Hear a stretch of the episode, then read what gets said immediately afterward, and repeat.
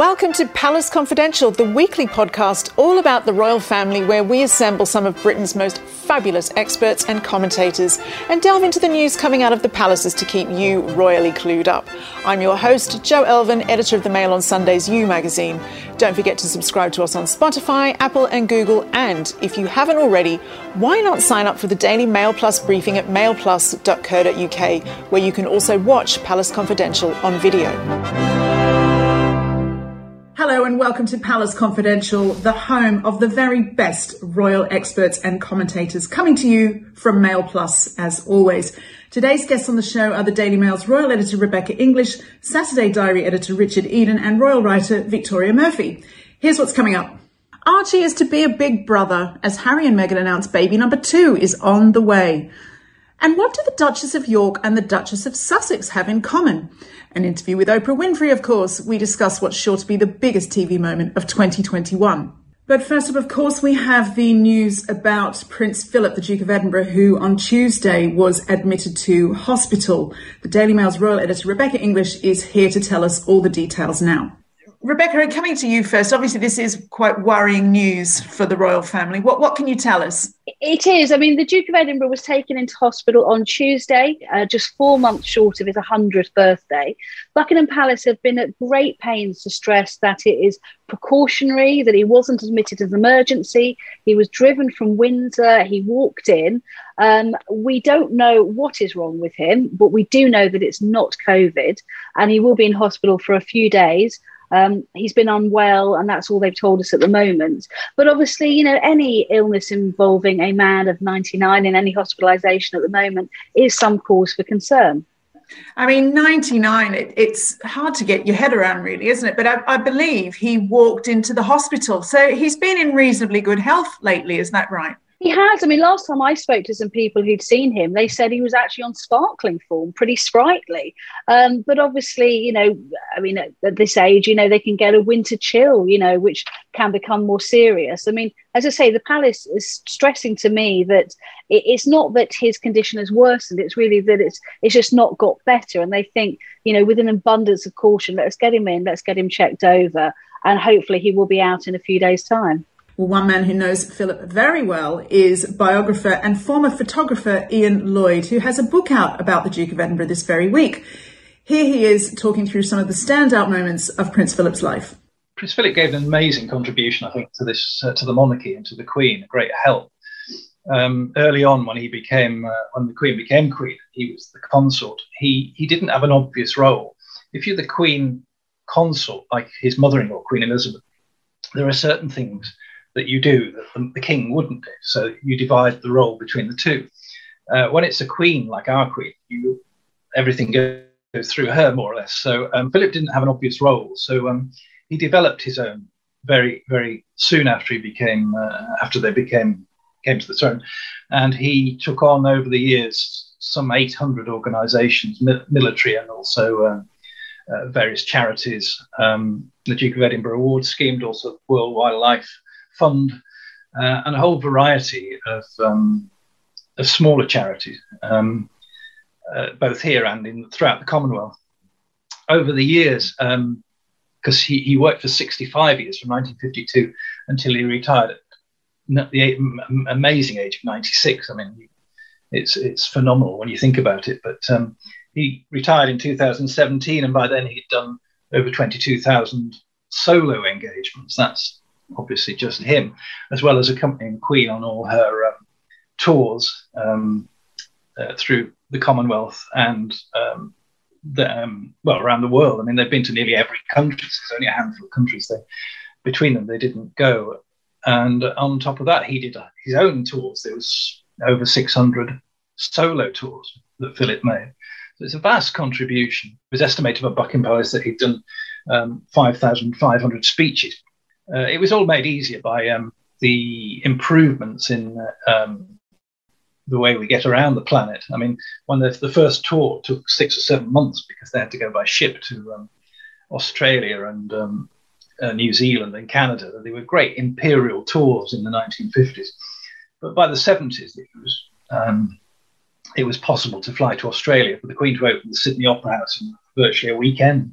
So it was it was um, it was a lot easier. And uh, Philip himself embraced the um, uh, flying. He um, uh, apparently Winston Churchill was horrified because he took to the helicopter, which Churchill tried to stop him doing. This was in this was in the coronation year of 1953, and Prince Philip um, took to flying a helicopter to visit the uh, troops that were coming over for the coronation. Um, he got his RAF wings that year, 1953, and his helicopter wings three years later, 1956. 56. And by the end of the 50s, he's also got a, a private pilot's license. So he um, flew um, 59 types of aircraft, which is quite a lot, and uh, completed almost 6,000 flying hours. And he only retired again flying in 1997 at the age of 76. So um, that was a considerable uh, career. He landed, uh, he, he ended it a bit better than Prince Charles, who ignominiously crash landed one of the Queen's uh, jets on uh, a Scottish island, and uh, that was the, the end of his flying career. Richard, you must have a top 10 at least of Philipisms by now. What, what's your favourite moment? Well, I've only met Prince Philip once when I was invited to a party at um, Buckingham Palace. And surprise, surprise, I, I, wasn't invited back after writing about it in a newspaper diary. Um, but Prince Philip sort of did the rounds and he, he, he came up to us and he started grilling me and he said, Oh, um, which new- newspaper are you from? And I said, Oh, from the Daily Telegraph, you know, thinking he would like that. And he said, Ah, which department? And I said, Oh, the social diary. And he said, Ah, the fiction department. Um, I think he was joking. well, we had had a few run ins with him in the past, but no, I mean, the, the thing that's great about Prince Philip is, you know, in this day and age of political correctness and cancel culture and everyone afraid to say things, he's always been there with a, um, shall we say, a sort of ribald comment or a, a gaffe, as they're usually called, to try and um, lighten the atmosphere and I think make it much easier for the Queen as well. I mean, there's so many, aren't there, of things he's said over the years. I mean, one of my favourites when he was on a visit to Scotland and he got talking to a driving instructor. And, and he said to him, God, how do you keep the natives here off the booze long enough to pass the test? It didn't go down very well, but it was. Did it not? What a surprise. I'm not sure I can top the fiction comment, honestly. Um, but, you know, I loved covering Philip's engagements when he was working royal. Obviously, we don't see him um, making public appearances anymore since he retired. Um, but one I do really remember was um, a garden party, which was uh, at Buckingham Palace, and it happened to coincide with the exact um, date of his birthday. Um, and as journalists, you know, we were chatting to people afterwards, finding out what had been said, and it transpired basically that people had been advised not to mention his birthday in advance of meeting him. And uh, a woman had actually bought him a present, and he had said to her, oh, can you just put it over there because I don't want to lug it round the garden. Um, and and I can sort of understand because you know you don't want hundreds of people saying happy birthday to you when it's not meant that's not meant to be what the day's about. But i think it does just kind of sum him up. You know he didn't really want to be the center of attention. He didn't want it to be about him. Um, and you know i think the other thing it was his 93rd birthday and just absolutely incredible that um, he was still carrying out official engagements when he was 93 and up until he was 96 when he retired. Oh, Rebecca, you've met him a few times, surely. Has he ever cracked a joke at your expense? Well, I do remember what I can't remember when what year it was, but I do remember on one occasion when he had been ill. I think he might have come out of hospital even, and we were on a job, and kind of we as the press chorus kind of shouted out, you know, how are you, sir? And, you know, he turned around and was like, well, do I look bloody ill? You know, he was really snappy about it. But I, I quite like that. I quite like the fact that he's pretty defined about it. You know, he's known as the Iron Duke and, you know, and, and rightly so. Um, I, although sometimes I think people forget about him, that there is quite a kind of serious side to him. He's very bookish. He's passionate about engineering and science. You know, he set up the Duke of Edinburgh award So you know, we we have these kind of funny stories, but there is there is a more serious side. I think he's he's got a kind of quiet legacy that people perhaps won't realise um, fully until he's gone. Do you know the one word Prince Philip has said to me? Oh, go on, detail, Jo. He said, "Ooh." when I was introduced to him and somebody whispered in his ear that I was the editor of Glamour magazine. That's my only exchange with Prince Philip. but what do you think it meant, Jo? All was in grey or all was in probably better than being shouted at. So yeah. Well, I know all of us will be keeping the Queen and the royal family in our thoughts at this difficult time, and here at Palace Confidential, we will have more news for you on this as it breaks. But like any family, the royal family has its happy times and sad times, sometimes all rolled into one. And there was happier news this week when Harry and Meghan announced that baby number two was on the way, making a big brother of little Archie. And then straight after that, there followed the news that they've sat down, or particularly Meghan has sat down, for a tell all interview with Oprah Winfrey. Where even to begin? Well, of course, with the Daily Mail's royal editor, Rebecca English, who's with us now. So, Rebecca, what's this we hear about another royal baby, or even indeed, will it be a royal baby number two? It will. So on Valentine's Day, I think quite appropriately, Harry and Meghan announced that they are going to become parents again. They're expecting their second child. Um, they were very keen to put the focus on Archie. So the statement actually was saying Archie is going to become a big brother. Um, we don't know when the baby is due, but there's been some fairly, I think, informed speculation that she might even be as much as five months pregnant. So uh, it looks like we'll be having a summer baby. Victoria, this baby number two, do you get the feeling that this is something that's been planned for some time for Harry and Meghan? Absolutely. I mean, it definitely has. And, you know, we do know that as well because um, she obviously wrote that quite moving op ed um, about suffering from a miscarriage in the summer. I think something a lot of people can relate to. And there was, you know, a lot of um, empathy for them over that story. And, you know, it's lovely that they've gone on to, to have another pregnancy and they're expecting a second child. Um, I think for me, kind of what really stood out about the announcement was that even though the circumstances are totally different to the circumstances in which they announced they were pregnant with Archie. When they said they were pregnant with their first child, they were about to embark on a big royal tour. Obviously, now they've totally left royal life. But for me, it, it, it kind of felt very similar. It felt very much like a royal baby announcement. You know, the way that it was responded to, the way that it was covered. We saw all the broadcasters, the BBC, you know, covering it, and we that's not how we cover celebrity pregnancy announcements. So it really reminded me of this sort of unique position that they have on the world stage now, where they are still very much a royal story, and I'm not sure that they will ever be anything else. Richard, they announced the news on Valentine's Day, and not everybody was thrilled about the way it was announced. Well, what's your take? Well, wasn't this classic Harry and Meghan? You know, in the past, we'd have a, you know, what they would see probably as a boring old statement from the palace. But here we are, you know, with a picture, a very Hollywood style picture in their garden, um, announcing their news to the world. I mean, what, what's so fascinating about this baby is, you know, he will be born in America, but he will be eighth in line to the throne uh, of the British crown. So, you know, I don't think we've ever had that situation before. Um, it's truly, um, you know, momentous in that way. And, and I thought the picture was was so interesting, wasn't it? I mean, it was classic Harry and Meghan. Um, you know, even the bare feet, Harry's bare feet. You know, I can't remember ever seeing royal bare feet in any sort of um, formal picture, let alone an announcement of a of a new baby. And what I did find a bit odd as well was, um, you know, um, Rebecca's talked about how in the statement, you know, Archie was centre stage, but why wasn't he in the picture? It did seem a, a little bit strange. I thought. So hang on a minute. You you you said he w- would be in line for the throne. Do you have you heard what what the sex of the baby is? No, sorry, that was a slip of the tongue. I should have said. Tut, um, tut. I still, we still don't know the, the sex of the baby. Oh, well, I thought we had a big scoop there. well, I, I might just add one thing. I mean, Richard says like normally we'd get a boring old announcement from Buckingham Palace, but I remember, and I think Vic probably will do too, when we found out that Meghan was pregnant for the first time. We were all in Australia waiting their arrival for their big first, you know, tour together as a married couple.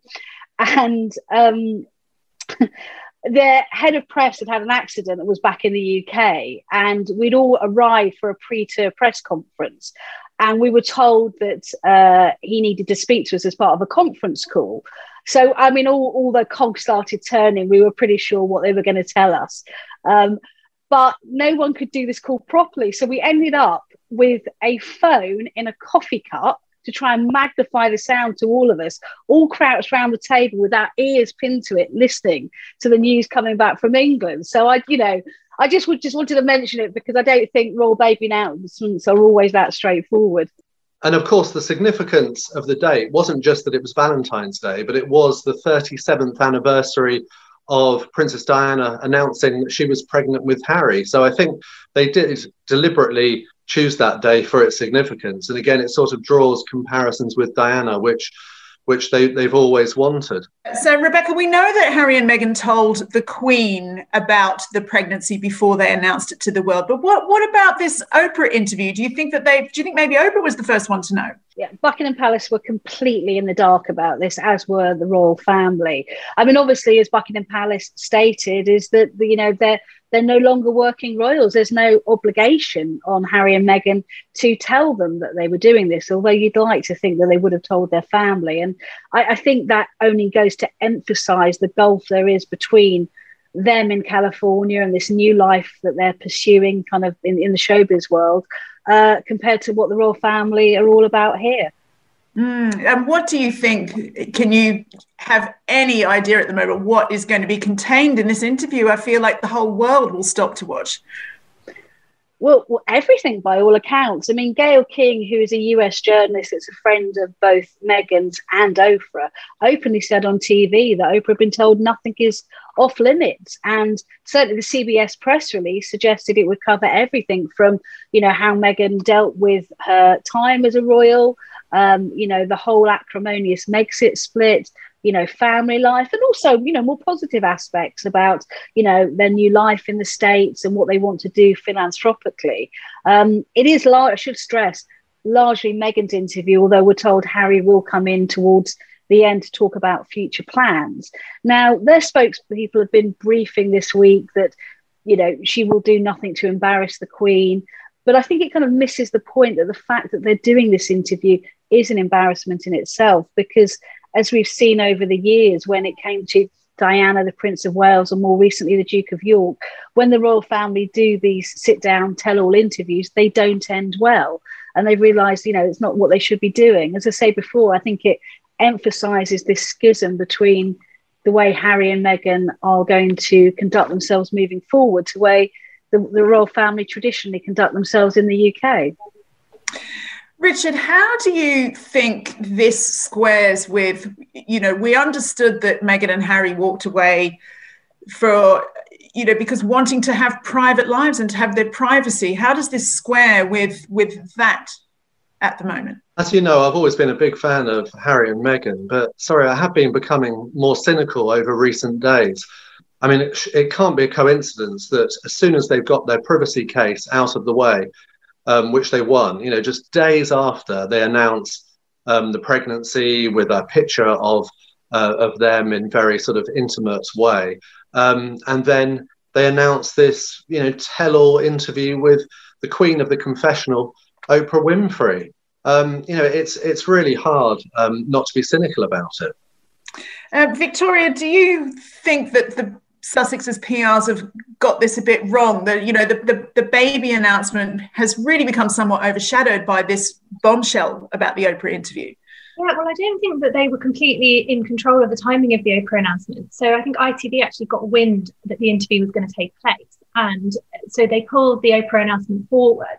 Um, but, you know, with the baby announcement, I think once there was that huge initial flurry, um, there wasn't actually a lot more to say, you know, happy news and, and but with Oprah, I think it, it, you know there's obviously this huge debate around it, and I can completely understand that because, as Rebecca said, you look back over history and you look at royal interviews, and they've always proven to be hugely controversial. And this is going to be you know a 90 minute interview.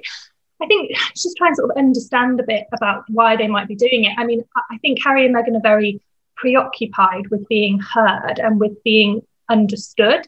It's a risky strategy because once the more you sort of air your grievances, talk about your thoughts and feelings, the more the debate around them will be fueled. Mm. Richard, I've got a couple of questions for you. Is like, how much editorial control do you think they will have agreed with Oprah, and how long do you think this may have been in the works? I think it's a um, really tricky one for Oprah and um, fascinating because you know she's built her amazing reputation on really getting um, getting the most out of guests and getting them to confess things that they never normally would. That's the basis for her success. So no way will Oprah want it to be some sort of sycophantic, um, you know, loving with Meghan. She will want some hard questions, and and I'm sure Meghan's got a lot to say. We saw that, you know, even with the Tom Bradby documentary that was meant to be about their work in Africa, that became, um, you know, a bit of a whinge about um, the couple themselves. So I think there's no question that, you know, Oprah will ask difficult questions, and I, I think she'll get some answers. Um, but in terms of how long it's been in the works, well, I mean, again, being cynical, I'd say even before the royal wedding. You know, I remember watching those guests arrive at St George's Chapel, and we saw Oprah there, and we thought, didn't even know that she knew Harry and Meghan. And after doing some investigating, it turns out that she'd met Meghan only once, and I think she'd never met Harry. Um, so, you know, it does seem to be a question of them sort of using each other. You know, she's um, courted them over the past three years, and and they've been happy to to give an interview. Um, but it, it, does make you wonder what's what were they thinking even before the royal wedding? You know, what what were they planning, particularly Meghan? I remember that before the wedding, we spoke to a, on the diary, we spoke to a junior member of the royal family who was genuinely surprised and disappointed not to have been invited to the wedding. And it turns out that, you know, loads of people who'd grown up with um, with Harry and Kensington Palace and others weren't invited. Yet there were people there like Oprah who was given a prime pew, literally directly opposite the royal family in the choir of St George's Chapel. So you know they really were courting her as much as she was courting them. Do you agree with that, Rebecca? I, I do. I mean, this. Although although the timing is a surprise to the royal household, the fact that they've done this isn't a surprise. I mean, I I think they thought this was you know very likely to happen. Uh, of course, they hope they wish they it wouldn't because, as someone said to me the other day, I just don't see how this will go. Uh, in any way to repairing relationships between Harry and his family um, you know, surely, you know, no good can come out of it, even if, you know, they're not overly critical uh, of the royal family and the, you know, the palace institution itself. Um, I mean, I, I think people hoped that it would or expected it to be at least after their kind of this 12 months review had been concluded, but clearly they can't wait that long. And just like that, it's the end of another show. Thank you to all my guests Richard Eden, Victoria Murphy, Rebecca English, and Ian Lloyd. For more royal news, you can always follow us at Twitter at Mail Plus. Until then, we will see you next time on Palace Confidential.